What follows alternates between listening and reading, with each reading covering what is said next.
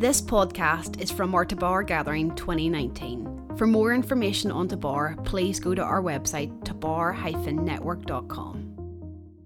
Thank you. It's good to see you all. I'm excited. I've never been in Belfast, first time with my wife, Christine. I'm 50% Irish. My mother's maiden name is Finnegan. And true, true story, I actually have an uncle named Michael Finnegan. I do. I have another uncle who, who's a, a Catholic priest, Father Kevin Finnegan.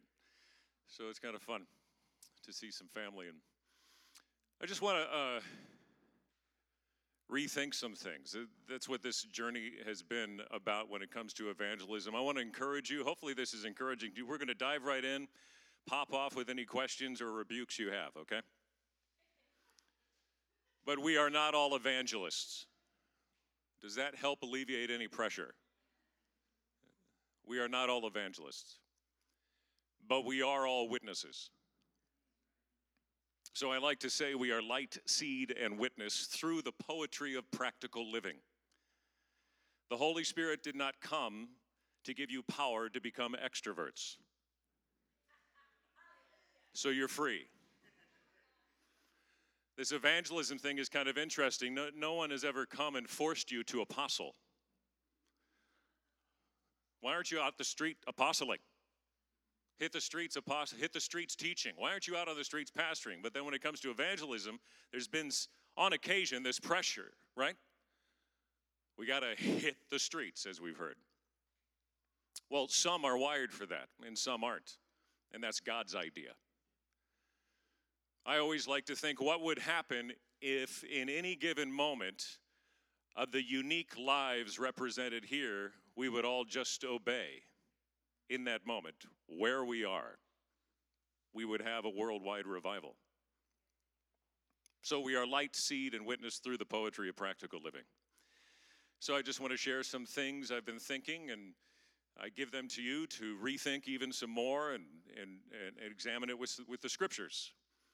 Uh, for instance, the Holy Spirit, as we read in Acts, came, in one of the primary manifestations I find interesting when Jesus said, Wait here, the Holy Spirit will come upon you and give you power, and you will be my witnesses.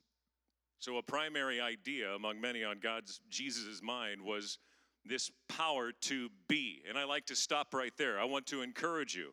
You cannot be yourself without the power of the Holy Spirit. You don't have to be someone else to be a witness or to evangelize. The whole idea behind God is you're a unique individual and He wants you to be you in Him. That's how we'll reach all the different kinds of people around the world. Because there are some people that I just freak out, I scare them. I've done that. And there are some people that, uh, some uh, people who are better approached by uh, more of an introverted individual who's a little less like Tigger, you know, a little less bouncy. I sometimes, I've, I literally scared to death this woman on the street. I just came up and said hi, and she freaked out. And um, so I sometimes, you know, we're always learning, but um, so when it comes to this power to be, and then power to be witness. And I always thought, well, if this is so important, Jesus, why don't you describe witnessing to us? And he actually does in Scripture. Jesus actually has given you and me a definition of what it is to witness, a literal definition. It's in John 3:11. Jesus told Nicodemus, a respected teacher, Most assuredly I say to you, we speak what we know and we testify of what we've seen, and you do not receive our witness in, in, in simplicity, um, and, and I'm all about 2 Corinthians 11 3. I don't want to be led astray in my mind from the simplicity and purity of devotion to Jesus. To be mature is to be basic. It's Christ, no more, no less. And so that makes sense to me. Jesus said, We speak of what we know, we testify of what we've seen, you do not receive our witness. The truth is, I want to encourage you when someone says, and I understand this statement because I used to say it. When someone says, I'm going witnessing, my question in my head is, well, when did you stop? Because here's the truth you're always witnessing. People are reading you all the time. You are constantly witnessing. You're a living letter. We are his workmanship, created in Christ Jesus to do these good works. You know, the word workmanship in the Greek literally means poem. You are a one of a kind poem written by Jesus Christ, and the world is reading you. We've all experienced this. Someone walks into a room and you say, wow, that person just lights up the place, right? Or the, the opposite. Person walks into a room and you're like, hmm, what's happening? They're witnessing. They're witnessing by presence. And you all have witnessed, we all do this. Uh, how many of you uh, had a good lunch today? How many of you have seen a, a, a good movie recently and told a friend about it? You were witnessing. We'll witness about how grand this double bacon cheeseburger we just had over the weekend. We'll tell strangers when we're walking out of the restaurant, dude, you got to try the double bacon cheeseburger. You just witnessed of a cheeseburger we buy clothes and we, we post things on social media. You're always witnessing. You're very good at it, actually. The only difference is the subject matter. So I want to encourage you. Yes, we've heard the classic phrase preach the gospel and, if necessary, use words. I want to encourage you, it is necessary. I, we can take that statement and say, oh, thank God, I don't have to speak. No, it's necessary. But communication is way more than just words. So I want to encourage you number one, you are a witness all the time. So just get settled on that. You are a witness through the poetry of practical living. The grocery store, the gas station, the park, when you walk on the street, you are constantly witnessing of who you belong to. The world will know that we are His by our love for, for one another. And so you're witness through the poetry of practical living. We're also seed. I want to encourage you with this reality when it comes to just rethinking evangelism, kind of removing the pressure of what we got to hit the streets. For some of you, that's a calling of God. Do it. I used to hit the streets all the time. Sometimes I still do. But I just love this poetry of practical living thing. I, have experienced way more fruit just being and then being alert and aware. And every day you wake up and say, God, I'm ready. I've made plans, you direct my steps. So you're a witness through the poetry of practical living. You're also a seed. You know, we're always encouraged. Make sure you are you casting seed, right? Plant those seeds, plant those seeds, gospel truths into people. Amen. That's good. But I also want to encourage you, you yourself are a seed. In the parable of the sower and the seed in Matthew 13, I think, Jesus describes the field is the world and the seeds are the sons and daughters of God. I love that. One translation says the sons and daughters of the rain. Do you realize where you work, the home you're in, the neighborhood, your apartment? Everywhere you are, you're a seed, boom, planted by the hand of Jesus Christ. And you can instantaneously bear fruit of the kingdom right there. We don't have to wait for the great Christian someday. It's here now. I'm not promised the next five minutes. Jesus, I'd like to stay a little longer, but. So be encouraged. We not only cast seed through a deed and action and word, you are a seed. And I, I love it's a perspective change. Jesus completely knew who he was.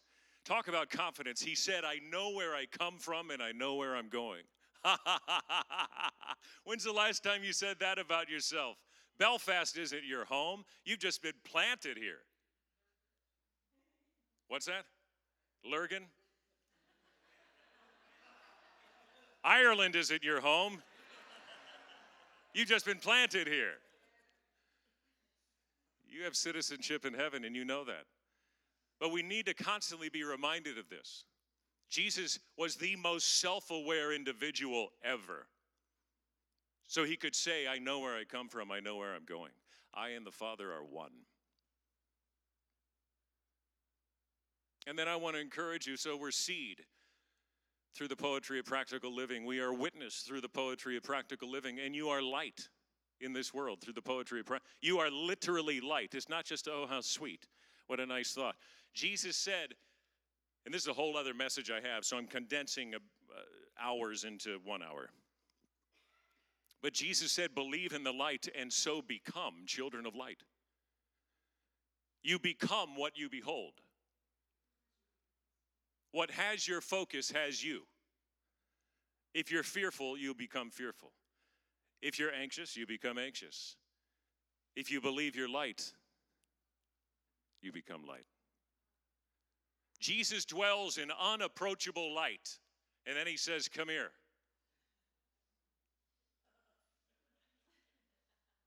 That's the trap. He dwells in something unapproachable and then he says, Come to me. So, how can we approach unapproachable light? What must you become? Light. it's a brilliant idea from God. So he says, I know what I'm going to do. I'm going to rebirth their spirit, and they are literally going to become the substance of my son spirit and light. And so now you are light, and now you, you, can, you can, with boldness and grace, approach the one who literally dwells in unapproachable light. You get to approach now.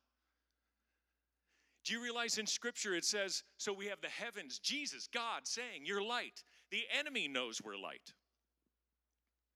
When, when uh, Jesus showed up and that uh, possessed individual said, We know who you are, you are the Son of God. Have you come to destroy us? I love that because there's no debate, no caucus. They're just like, it's Jesus, we're dead. That's it. Isn't that great? Why? Because they saw, they knew. And so you are light in the Lord. Heaven knows it, the enemy knows it, the world even knows it. Somewhere in Scripture in the New Testament, we read that to this world, this perverse and crooked generation, we appear as lights in this world. So God is light, even darkness is light to God. And so, what that tells me is what's your name? Jason. Jason is light in the Lord. Wherever Jason goes, he owns the atmosphere.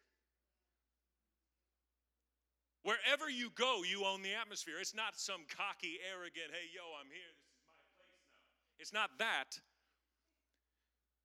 It's a humble thing that light automatically does. Look at how this natural light is owning, owning the atmosphere. It can't not happen, it automatically happens. Darkness only has one response to light it has to flee. So we read in Scripture this light came into the world and darkness did not comprehend it, overtake it, or overwhelm it. Light came into Jason. Jason is now light in the Lord. Darkness cannot overcome Jason, overtake Jason, overwhelm Jason. It doesn't mean you won't have dark times. As a Christian, I went through 10 years of clinical depression and was almost this close to being admitted to a psych ward. I was cutting myself with a knife when I was 38. I'm 51 now. I was 38, slicing myself with a knife. I was so filled with rage and torment as a Christian. Was I in a dark place? Yes. Did it overtake me? No. Because I'm light in the Lord. And so are you. So I want to encourage you that this idea of evangelism and witness is way more expansive and fun and free than we realize. Yes, there's the Bill Fay method in the States, the Bill Fay method, the Ray Comfort method, friendship evangelism, uh, power evangelism, servant evangelism.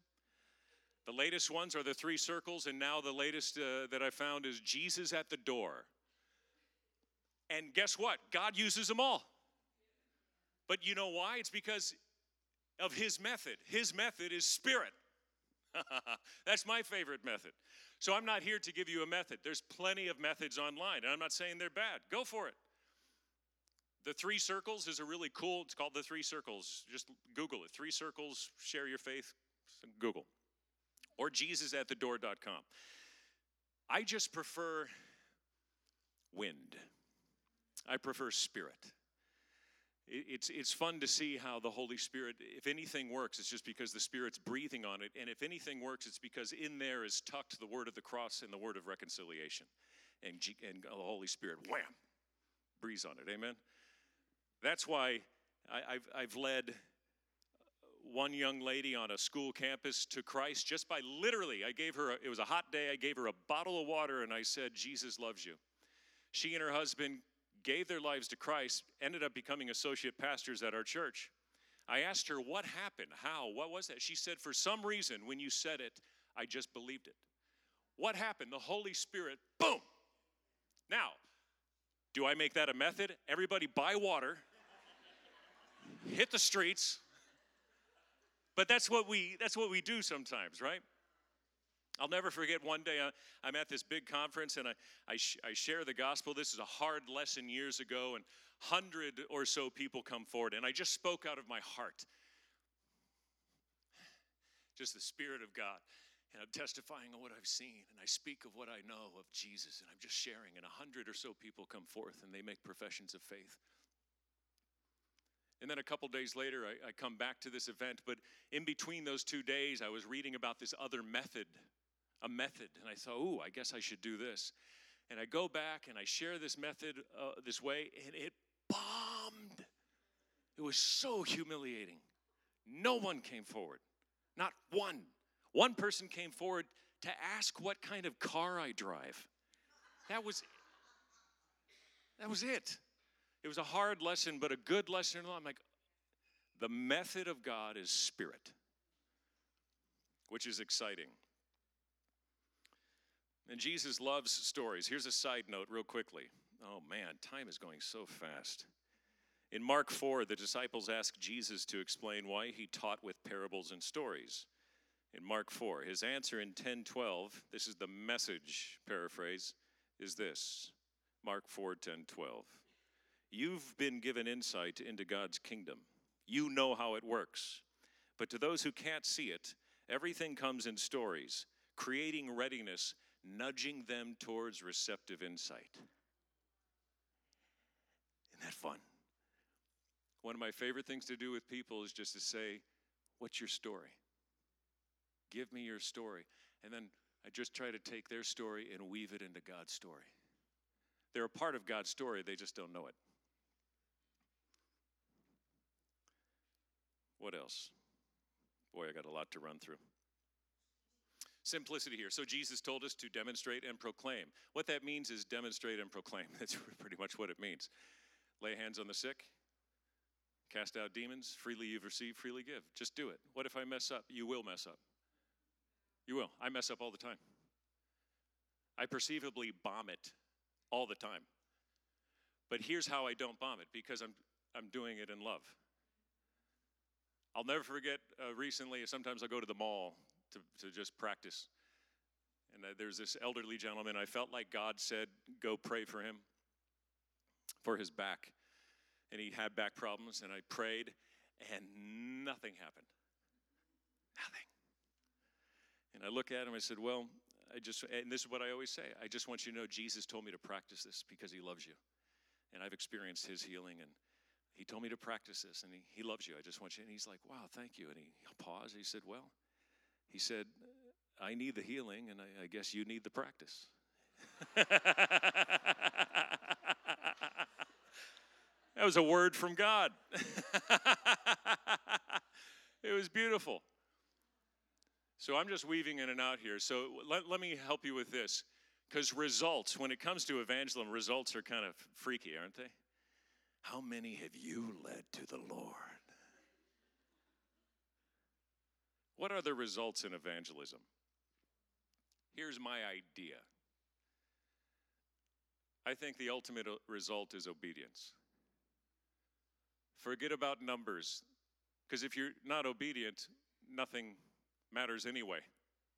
Curry Blake, who, had, who inherited John G. Lake's healing ministry, said this I'd rather obey without results than disobey without results. I'd rather obey without results than disobey without results.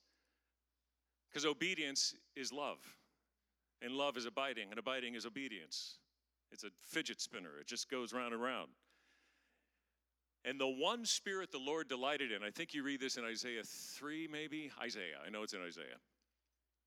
But he said, The spirit of wisdom is upon him, the spirit of knowledge. And then it says, And he delights in the spirit of the fear of the Lord. It's interesting, he said, and he delights. All these spirits, and then the one spirit he delights in, a better translation is the reverential obedience to God. Jesus delighted in just obeying God. And so, in this idea of being light, seed, and witness through the poetry of practical living, this whole concept uh, throughout this weekend about going from the known to the unknown, it's really an invitation. Every day, every moment is just an invitation of will you obey? Because I want to encourage you with something. You're idiots. You're complete fools. You believe in a completely foolish message to the world. The world hates you. I'm encouraging you right now. You're already despised by the world with what you carry. You have a foolish message.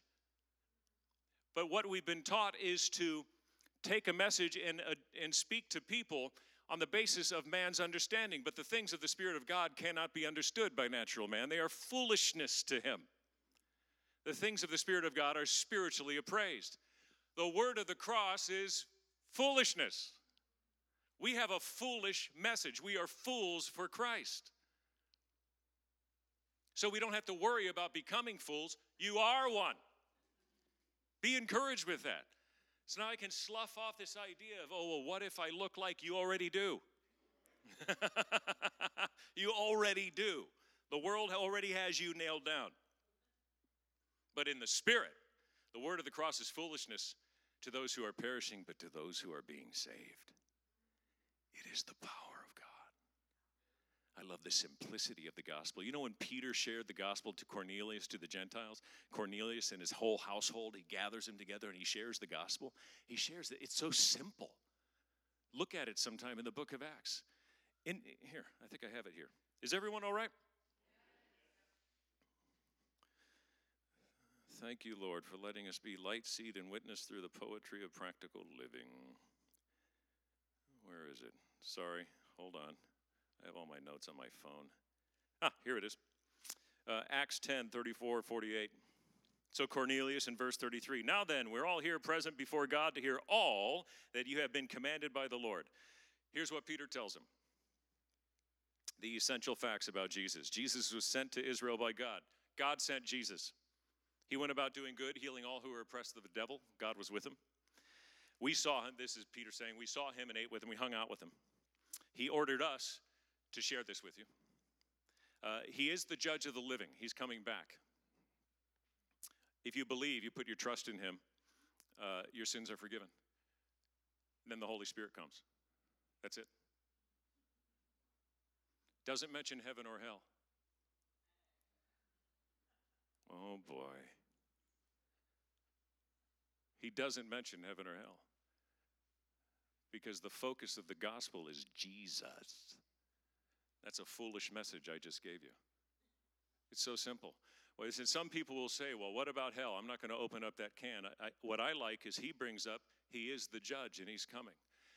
Every single person can relate to judgment. We live in a judicial system. Everyone can relate to judgment. That's I love the simplicity of that. Hmm. Isn't that fun? That's so cool. Okay. Um, any questions? Are we doing all right?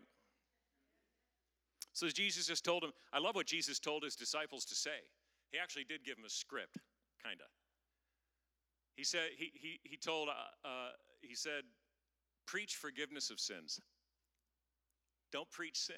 He literally said, preach forgiveness of sins. I love that. Uh, ah, here it is. Luke 24, 47. This is the Passion, Passion Translation. Now you must go into all the nations, preach repentance. In the Aramaic, it's preach grace and forgiveness of sins so that they will turn to me. preach forgiveness of sins. When I heard the message of the gospel when I was about 20 years old, some guy just said this Do you believe in Jesus? And, well, I, have heard of him. It seems like, well, you have to believe in him. Well, I don't know yet. Well, then you're going to hell. That's the message I heard. Now I'm supposed to think at that point, God loves me. Where was the loving kindness in that? Jesus is so brilliant. He comes and he says, Preach forgiveness of sins. That's part of the message of reconciliation we've been given in 2 Corinthians 5 17 through 21. The message of reconciliation. I was in England recently. I came up to a guy with this message of reconciliation. Well, God told me to go get him. He didn't say go get him, but you know what I mean. Come to find out the guy's name is Ben, and I just said, Ben. And so this is this moment. I'm not saying this is a script. This is just here's how it is in this moment. It's Ben, have you ever heard this? God has not counted your sins against you. And he said, No. Just think Ben had never heard that. He heard the exact opposite. So I was able to give him the message of reconciliation. Be reconciled to God. What is this message of reconciliation? What does reconciliation imply? For something to be reconciled, they, there had to be a former state of bliss. How can I be reconciled to this young lady here if someone, if, if someone were to say, if my wife were to say, Craig, be reconciled to her? It's impossible. I don't even know her. We don't have a history. There's nothing that can be reconciled. So, when God was reconciling the world unto himself through the work of the cross and the power of the resurrection, he was telling people, Come back to my original intention for you. When we hear about uh, repentance, returning, the Greek word metanoia, change the way, the way you think. Let me find that. I'm all over the place. You guys, is this, is this good? Is this fun? Are, are you getting a little free? Well, here I'm getting way ahead of myself. Okay, so help me, Holy Spirit. 301. Um, so he said, preach forgiveness of sins. Oh, he, pre- he, he also told the disciples, uh, tell people there's a new kingdom. I mean, talk about simple. What does that mean for us today? Today, that wouldn't make much sense, especially in Tulsa, Oklahoma. Hey, there's a new kingdom. They're like, what are you talking about? It basically means there's a new way of life from a new place. There's a new world where my Father, where, where your Creator dwells. There's a whole new life, a whole new citizenship waiting for you. I'm preaching that kingdom. And we can do, do the demonstration of it in, in, in, in praying for the sick, loving them. All those wonderful words eh, or, or deeds and grace and power. Um, no, no, no, stop it. Oh, good grief. Okay, there we go. So he told us to preach uh, uh, repentance, forgiveness of sins, in the kingdom at hand. Yeah. Let me tell you a quick thing about repentance. There's a wonderful Hebrew word.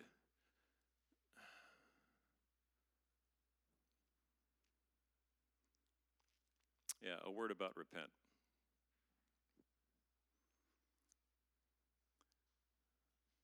Yeah.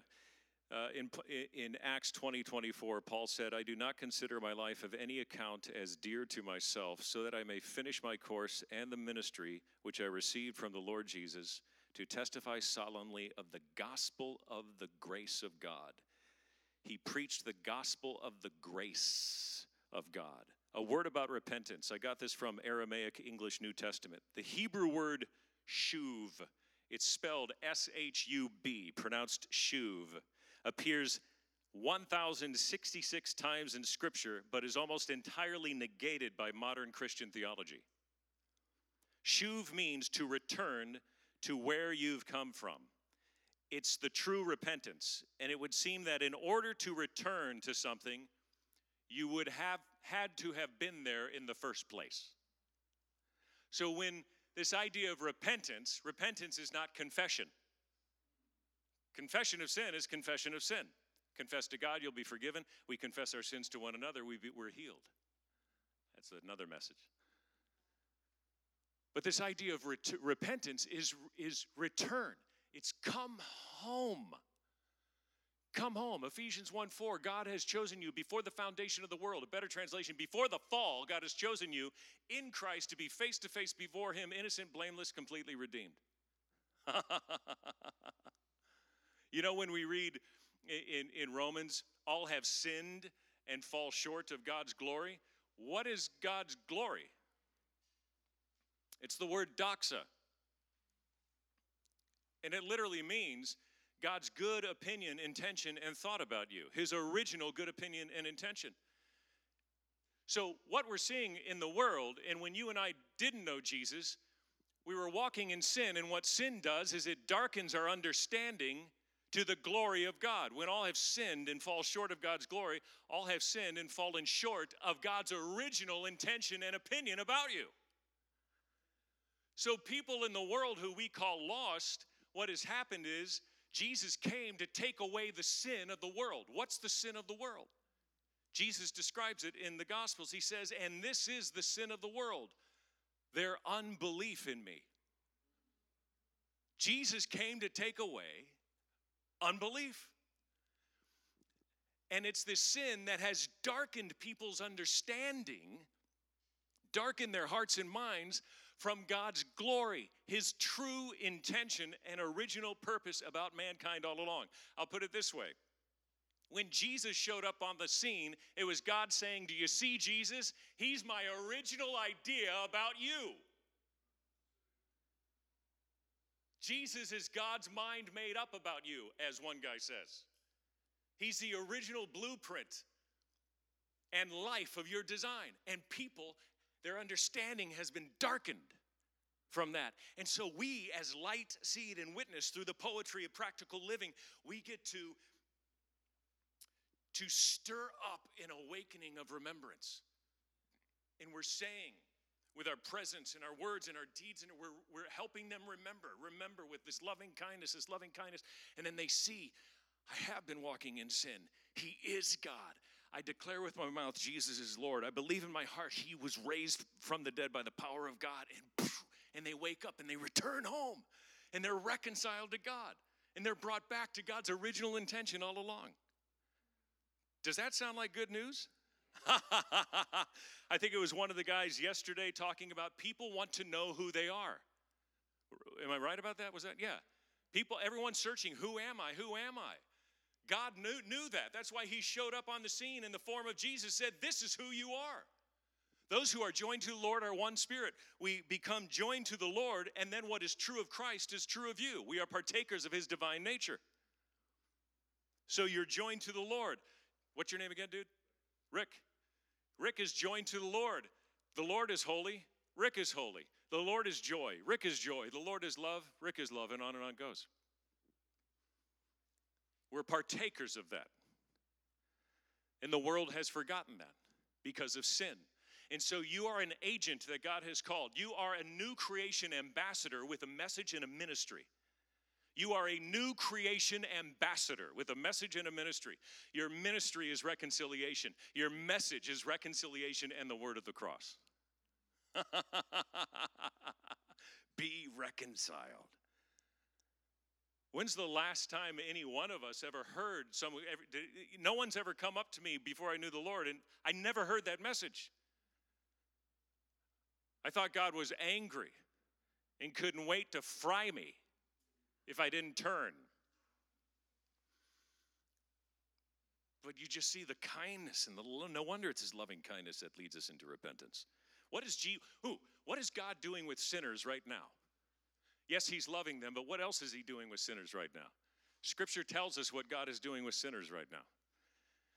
Good and upright is the Lord, we read in Psalms. Good and upright is the Lord. Everybody say, Good and upright, is the Lord. Therefore, he instructs sinners in the way. You get to instruct sinners in the way with your presence, with your deeds, with excellence of soul. You know that word dunamis? 120 times in New Testament, it's a Greek word for power, ability, miracles, miracle power. But uh, one of my favorite meanings is excellence of soul. You and I get to present, present excellence of soul in this world. We get to, what does that mean? Miracles of soul. How about actually giving a gentle answer that turns away wrath? Do you realize that's a miracle? You cannot do that without the Spirit. And we get to, we're packed full of this stuff. And we get to bring this to people. We can inst- instruct sinners in the way. So, one thing that has, has freed me up is I've stopped trying to save people because I can't, and you already know that. But someone might say, yes, but we read in Scripture, uh, oh, he who is wise saves souls. Yeah, Jesus is wise, and he saves souls. And he is my wisdom. He is the wisdom of God and the power of God. I've set my sight on, on these things. I'm a minister of reconciliation. Talk about something that Ireland needs, something that my country needs. We get to bring reconciliation. We get to show a God response emotionally. I love signs and wonders, physical healings. Praise God. I want to see so much more of that. I've seen some. Most of the time, I don't. It's kind of funny. But then I get to tell people I'm practicing. Well, I'm practicing still. but that's scriptural. First John puts uh, humanity in one of two categories. There are those who practice righteousness, those who practice wickedness. I want to encourage you with this when it comes to being light, seed, and witness through the poetry of practical living. We practice, which implies failure. You will bomb. We will fail. That's, that's axiomatic. It can't not happen. We will make mistakes. But if we're doing it in grace and love, there's really no mistakes. So that excites me. So then we just get to practice. In every moment of obedience, first and foremost, every act of obedience is first an invitation to, from God to you for you to know Him more. That's, that's kind of a selfish reason why I want to obey. Because God has a revelation in it about me and Him, first and foremost. I'll never forget, I'm taking a walk in a fancy neighborhood because we don't live in one. And I'm walking along these beautiful homes, and I felt like God said, Go up to that nice house, knock on the door, and whoever answers, pray for him. So my first answer was an incredibly holy no. Because the flesh barks first, usually, sometimes. But I know that was my flesh. I'm like, okay, Lord. And so I'm nervous. I go up, knock on the door. This big burly guy shows up, beer in hand. American football is on TV, and I'm like, oh, I'm in trouble. And I said, Hey, uh, I like to say this I belong to Jesus. And uh, I felt like he, he told me to come up and, and see if you need any prayer, man. He goes, Nope, and slams the door right in my face. And I'm walking away. I'm like, God, what was that? And I honestly, in my imagination, I see I see Jesus and God in the throne room laughing their heads off. And they're just doubled over in laughter and looking and they're whispering. And I'm like, what? And I start laughing. I'm like, what was that? And I honestly felt like I heard God say, I just wanted to see if you would do it.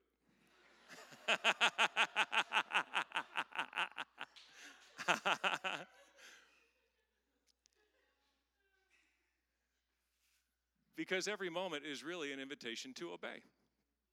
The results are up to God. Some water, some plant, He gives the increase. I love the idea that uh, the ultimate, the one result, I'll put it this way the one result we can count is obedience. That's the, that's the one we can honestly track. Does that make sense? Isn't that fun? And then it just, I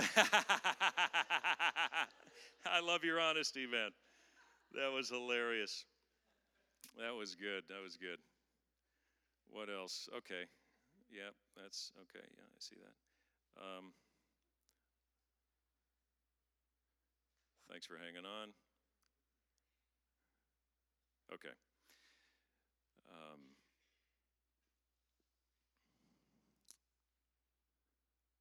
yeah, when it comes to this obedience thing, I want you to look at it this way. Has anybody ever, ever heard of the chemistry term titration? That's what obedience is. You got a beaker filled with a, a liquid of unknown potency, another beaker filled with a, a liquid of potency. You're trying to find out the potency of the unknown liquid or the unknown potency of that liquid.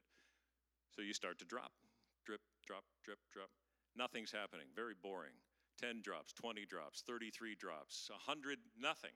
Then finally, boom! You have a chemical reaction called titration. The key behind that experiment are all the previous drops. Without the previous drops, you would not have titration. I want you to know every act of obedience is not is a drop. It's Isaiah, drip down, O heavens, and let righteousness spring forth. So I want to encourage you every act of obedience, whether it's doing the dishes or raising the dead, if it's the will of God, the pay is the same. I just want to obey. Sometimes it's a move of God for me to take out the trash. But that's an act of obedience. And I'm honoring my wife, and, all, and on and on it goes. And so what happens is we take those steps of obedience and sharing our faith. However, the Holy Spirit leads. And it just builds and builds. And you might think this isn't working. You might think, I feel like, and I feel like Jeremiah, you know, the weeping prophet. This is no, no, no, no, no. It's building. It's building, titration. Every drop, every drop, every drop. It's a, a drop of love and God is just smiling. Look at look at my son. Look at my daughter obeying. They're speaking to that person. They're sharing the message of reconciliation. They're praying for that person. They see you see a person hobbling on the street and you ask God, "Do you want me to pray for them?" He might say yes, and then you just go. And you might not see a thing happen or you will. I don't know. That's between him and you and God. But you're obeying because you love them. And this might sound really wild. I'm just going to be very honest. I'm not sure it's my desire that all men should be saved. But I know it's God's. I used to try to, let me quantify that. I say that because I used to try to feel like, and can anybody relate? You got to drum up this compassion. Oh God, I want everybody to be saved. And, and you're trying to uh, birth that desire. You can't.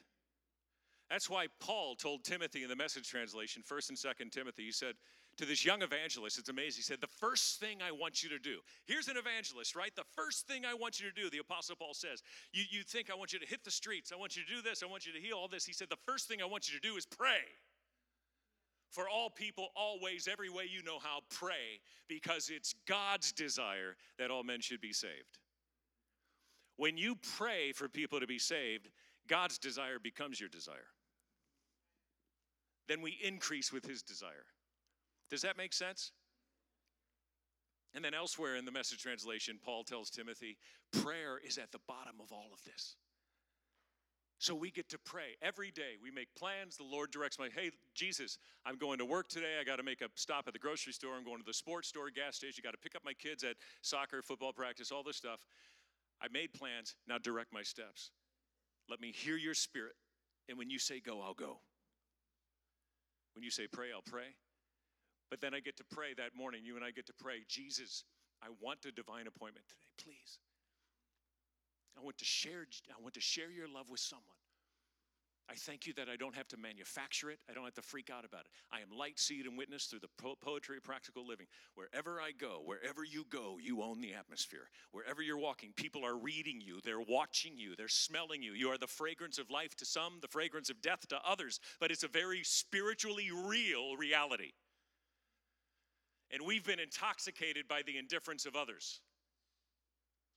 This world is indifferent, so we can be indifferent faces down in the phones, just walking around. Oh, you're not talking to, I won't talk to you then. You're not looking at me, I won't look at you then. You're not addressing me by name, I won't address you by name. And then we're slowly intoxicated by indifference.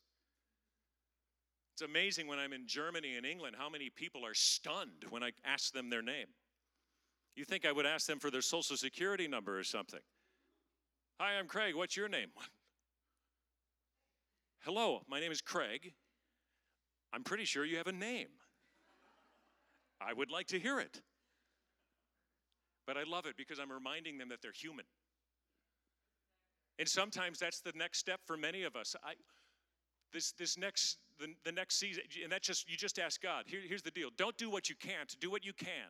We're co creating with the Holy Spirit. The Holy Spirit is in you, just frothing at the mouth, can't, just can't wait to co create, to create heaven on earth through you, right?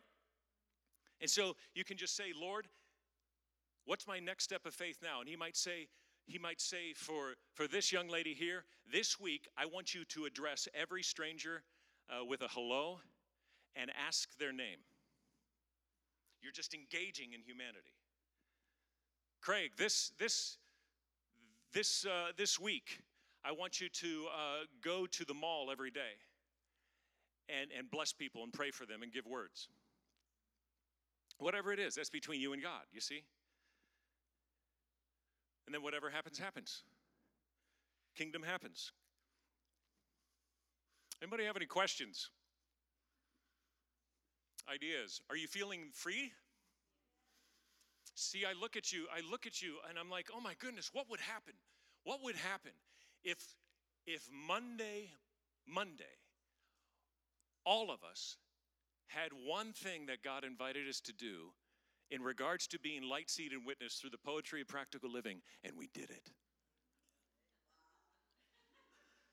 We'd have a freaking revival. See, that's what's so exciting to me is it's like I feel like it's just at our fingertips.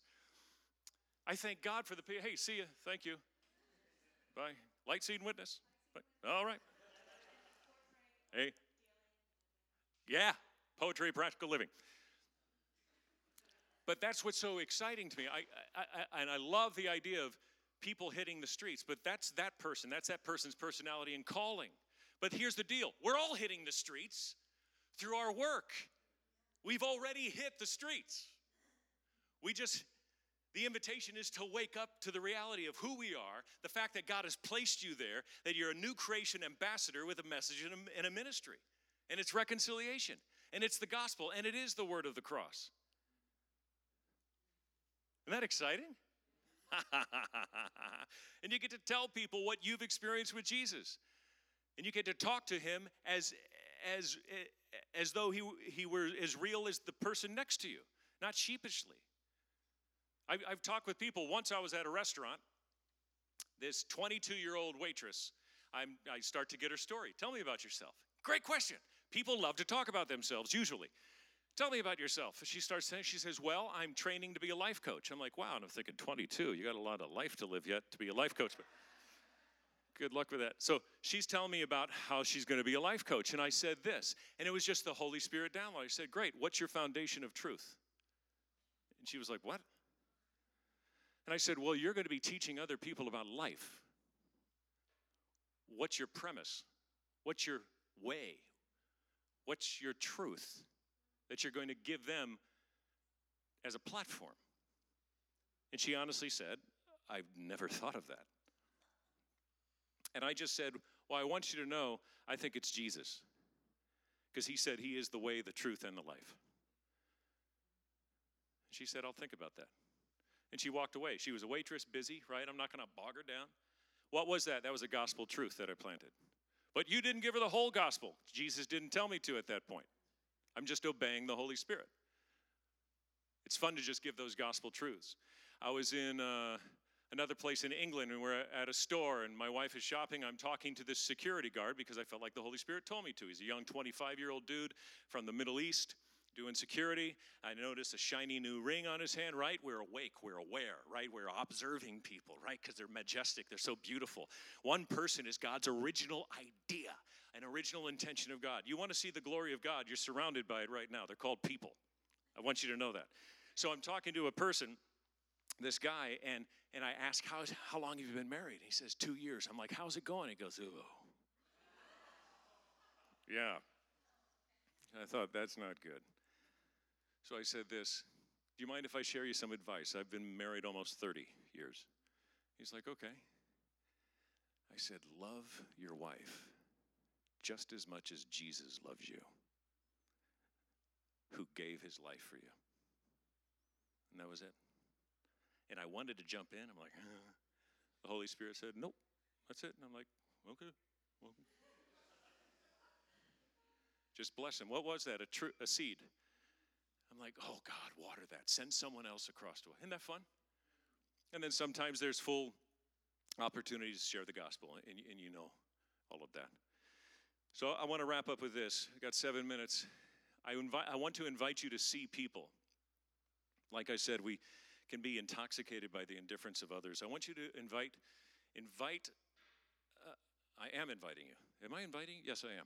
I'm inviting you to see a person as an original idea of God, because thought precedes creation. Thought precedes creation. The chairs you're sitting in, first someone thought of, and then it was created. Any of you artists or musicians, anytime you have a work of art, you're first thinking it, thinking it, then you fall in love with the thought, and you fell in love with the thought so much you just had to make it. That's what happens to people. In, in the Gospel of John, John 1 1, in the beginning was the Word, the Word was with God, and the Word was God. The word with literally means face to face. So in the beginning was Jesus, God's living expression, the visible of the invisible, his manifestation. In the beginning was Jesus face to face with God. And I like to picture this, and they're face to face, the triune God. And they loved being face to face so much, they just had to make more faces to be face to face with. So all of a sudden, one day, God the Father has this big, big grin on his face. And the Holy Spirit and Jesus come up and say, Dad, what do you think? And he says, Oh, it's delightful. And they're like, Well, what? What is that look on your face? What, what are you thinking? He says, I've never had this thought before. What's your name? Joanne? And the Holy Spirit are like, Come on, Dad, tell us. He says, Oh, it's delightful. And I even see a tear in his eye because he's falling in love with this thought. And finally, the Holy Spirit and Jesus are just begging God, show us, what are you thinking? And he says, I call it a Joanne.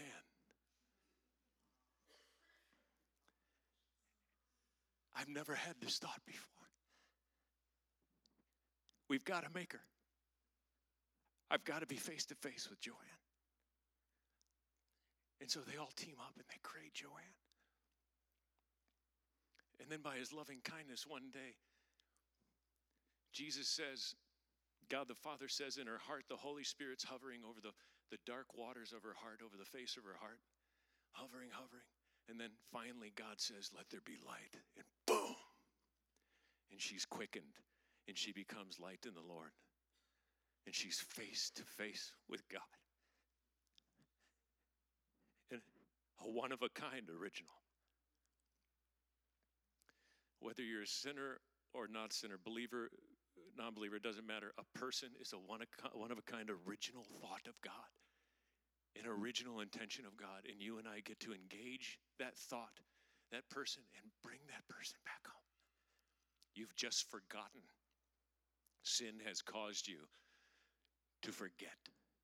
Come back home to God's original idea and intention about you. Repent. Change the way you think about God put your trust in Him and receive what's already been offered forgiveness of sins. Amen. Let's see people that way.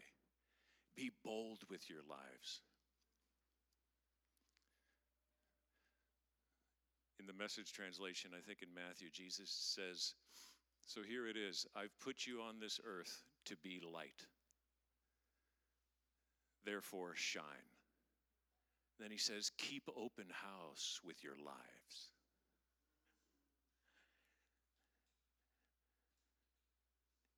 Amen. Any other questions? Or there haven't even been any.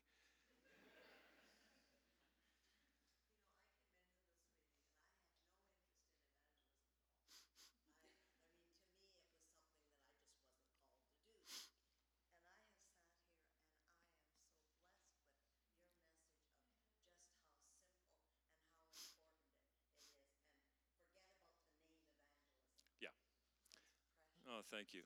Yeah, because we're not all evangelists. And evangelist work, it's funny, evangelist work is to equip the saints for the work of service. Technically, an evangelist really isn't one who hits the streets. That's just a happy witness who has a certain personality who hits the streets, who has a call of God. But we need, and I want to say that we need the introverts too. I love the quiet. My wife was an introvert, and the quiet witness of, of that presence. It's beautiful. It takes all kinds, man. All kinds, you know. We all we all shine his glory and his light. Amen. So let's pray. Father, I thank you for the incredible heat in this room right now, Lord. I wish I could say that was the Holy Spirit, but I don't think it is. uh, yeah, we thank you for the weight loss in this room, Lord. That's it. We're going to hear miracles of weight loss just happening. We thank you. I declare pounds being melted away. That's right. Father, we thank you. We thank you for laughter. Thank you for restoring. King David prayed in Psalm 51 Restore to me the joy of thy salvation. The literal translation is Restore to me the laughter of thy salvation. And sustain me with a willing spirit. Then I will teach transgressors your ways, and sinners will be converted. Your weapon is laughter, is joy. This world needs holy joy laughter, and love, and you are packed full of it because a third of the kingdom in, in, you is joy, righteousness, peace, and joy in the Lord. So, Father, we thank you. Holy Spirit, I pray any words that uh, were not of you, uh, would you simply remove them now? And what was of you in your kingdom and your heart, would you please thrust it into our spirits and allow them to bear fruit, God? Because we're just a bunch of branches attached to the true vine. And all a branch can do is eat and drink. And then we're just going to hold whatever you provide for the world to pick in Jesus' name. Amen. Hey, thanks, everybody.